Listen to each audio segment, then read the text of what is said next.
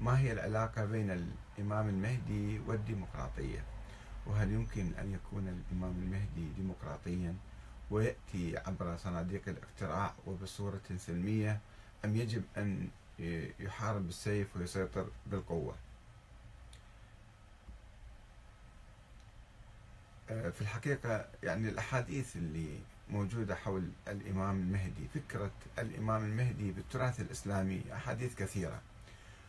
وأكثرها ضعيفة ومختلقة ومن مختلف التيارات والأحزاب. آه، وهي ناشئة هاي الأحاديث من بيئة معينة. كان فيها الصراع السياسي دائما صراع عسكري قائم على القوة. أي فريق أي حزب أي جماعة يسيطرون على السلطة بالقوة. ولم يكن يدور في أذهان الناس أن التغيير يمكن أن يكون سلميا وبصورة شعبية ديمقراطية. لذلك اختلقوا أحاديث أنه سوف يخرج ويحتاج 313 واحد حتى يكون له جيش قوة كما كان آه، أصحاب بدر مثلا. 313 واحد. وصاروا الآن ملايين وبعد ما خرج هو. وأنه سوف يفتح القسطنطينية مثلا.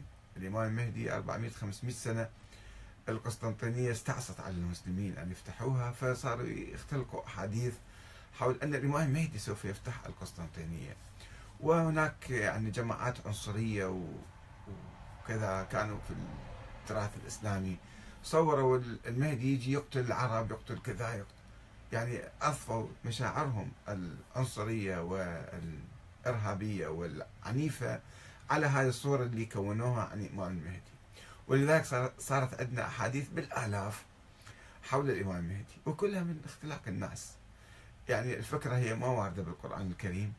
بهذه الصورة ولا النبي متحدث عنها بهذه الصورة إنما هم سووا أحاديث عن النبي وعلى هذا ويركبوا الأحاديث. والفكرة العامة اللي يمكن نستفيد منها في القرون الأولى هي أن الإمام المهدي هو الحاكم يعني الإمام يعني الحاكم. يعني الرئيس يعني السلطان الخليفة الذي يهديه الله تعالى. فلذلك العباسيين قالوا عندنا مهدي مهدي العباسي الأمويون قالوا عندنا المهدي السفياني آه، الإسماعيليون الزيدية آه، الفرق المختلفة الإمامية بمختلف فرقهم. كل إمام كان يتوقعون يكون إمام مهدي. الإمام الحسين كان يتوقعون الإمام مهدي يكون. الإمام علي بن أبي طالب محمد بن حنفية. عشرات النظريات وال يعني الاحتمالات آه، في الفترة الأولى في القرون الثلاثة الأولى وبعدين صار عند الفرقة الاثنى عشرية أنه هو محمد بن الحسن العسكري.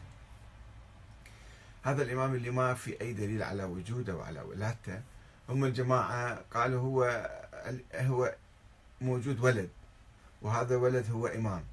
وهذا الولد هو معصوم وهو غائب وبعد فترة بعد 100 سنة تقريبا انتبهوا إلى فكرة أخرى إضافية فقالوا هذا هو المهدي اللي غائب. لأن من علامات المهدي أن يغيب وهذا غائب ما شفناه صار له مدة 100 سنة. فإذا هو هذا المهدي ركبوا الأحاديث تركيب.